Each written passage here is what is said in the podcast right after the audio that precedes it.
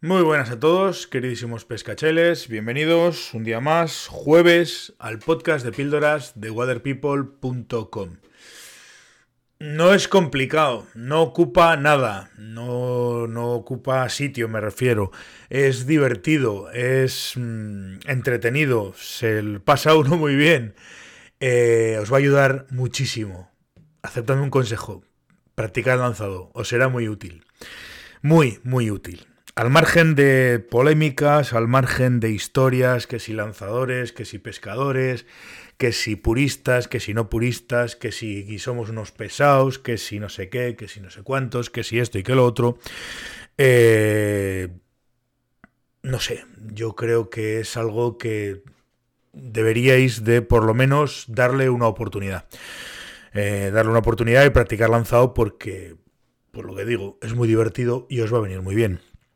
No se trata de ser los mejores, no se trata de ir por ahí dando lecciones, no se trata de lanzar más lejos, no, se trata simplemente de dominar un concepto y unas herramientas y unas mecánicas que os van a ayudar en cualquier situación.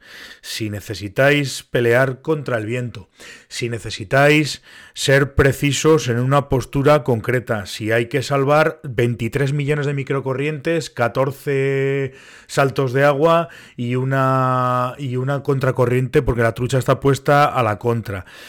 Todo eso se salva sabiendo lanzar. No es cuestión de colocarse, no es cuestión de instinto, no es cuestión... O no solo es cuestión de instinto, no solo es cuestión de colocarse, no solo es cuestión de tal. Hay que saber lanzar, hay que dominar lo que hacemos. Es decir, un señor que toca la guitarra domina el instrumento porque ensaya.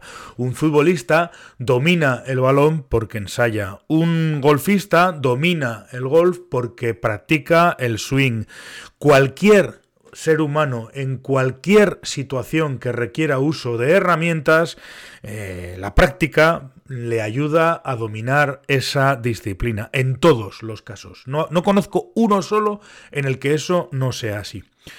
Así que al margen, ya digo, de que si tal, que si esto, que si lo otro, que si somos unos pelmas, que si tal, papapi, papapá, practicar lanzado. O sea, practicar lanzado os va a venir muy bien para cualquier situación. Vais a estar y vais a afrontar el río de manera mucho más tranquila. Vais a ser capaces a la primera de poner la mosca en el sitio adecuado y en el momento adecuado.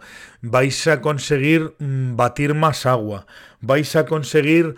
pues es que son todo ventajas. Yo no se me ocurre ni un solo inconveniente a la hora de entrenar. Es decir, todas las disciplinas deportivas se entrenan, todas las disciplinas artísticas se entrenan, todo lo que tiene que ver con las actividades humanas se entrena. Se puede entrenar hasta la comunicación, se puede entrenar hasta no ser un completo capullo. O sea, hablando mal y pronto, y entender que es una broma, evidentemente.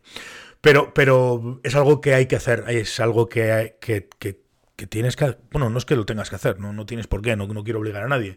Pero bueno, es un consejo que os doy y creo que, como se suele decir, el saber no ocupa lugar. Pues este caso es exactamente lo mismo. Es complicado, sí, es complicado porque necesitáis un espacio amplio, necesitáis un sitio donde poder entrenar, tenéis que superar una pequeña parte de vergüenza en la que pueda haber alguien que os diga algo, pero bueno, en el momento de que superas eso...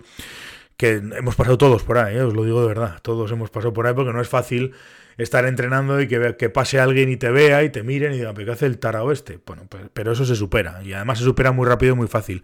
¿Por qué? Porque en el momento en el que ves que empieza a haber resultados, pues te vas animando y eso pues es importante, y es muy importante. Así que, repito, aceptarme un consejo, entrenar. Entrenar como se entrena en cualquier otra disciplina deportiva, entrenar como los baloncestistas entrenan los tiros libres, entrenar como los futbolistas entrenan los tiros de falta y los tiros de penalti. Es que no sé qué más decir. Es decir, al final... Tampoco se trata, y aprender a lanzar y saber lanzar, me estoy dando cuenta que no se trata solamente, o no se trata de ser el que hace un triple tirabuzón con doble invertido, carpao, y no se trata de eso. Hay que controlar el golpe de lanzado, tenéis que tener muy claro qué hacéis, cómo lo hacéis y por qué lo hacéis. Y si queréis un entrenamiento intensivo, lo que hay que hacer es entrenar exclusivamente el golpe de lanzado, lance básico, atrás, adelante, con un poco más de línea, con un poco menos de línea, esperando un poco más, esperando un poco menos, pero entrenar, entrenar y entrenar. Y cuando tengáis un control absoluto sobre vuestro golpe de lanzado, fíjate que no estoy diciendo que entrenéis ningún lance raro, ningún lance de nada, no, simplemente cuando tengáis un control absoluto sobre vuestro golpe de lanzado, el tema estará solucionado y seréis muchos mejores pescadores. En fin, chicos, esta era mi reflexión de hoy y muchas gracias por escucharme y mañana, viernes, nos escucharemos por última vez. Hasta luego, pescachailes.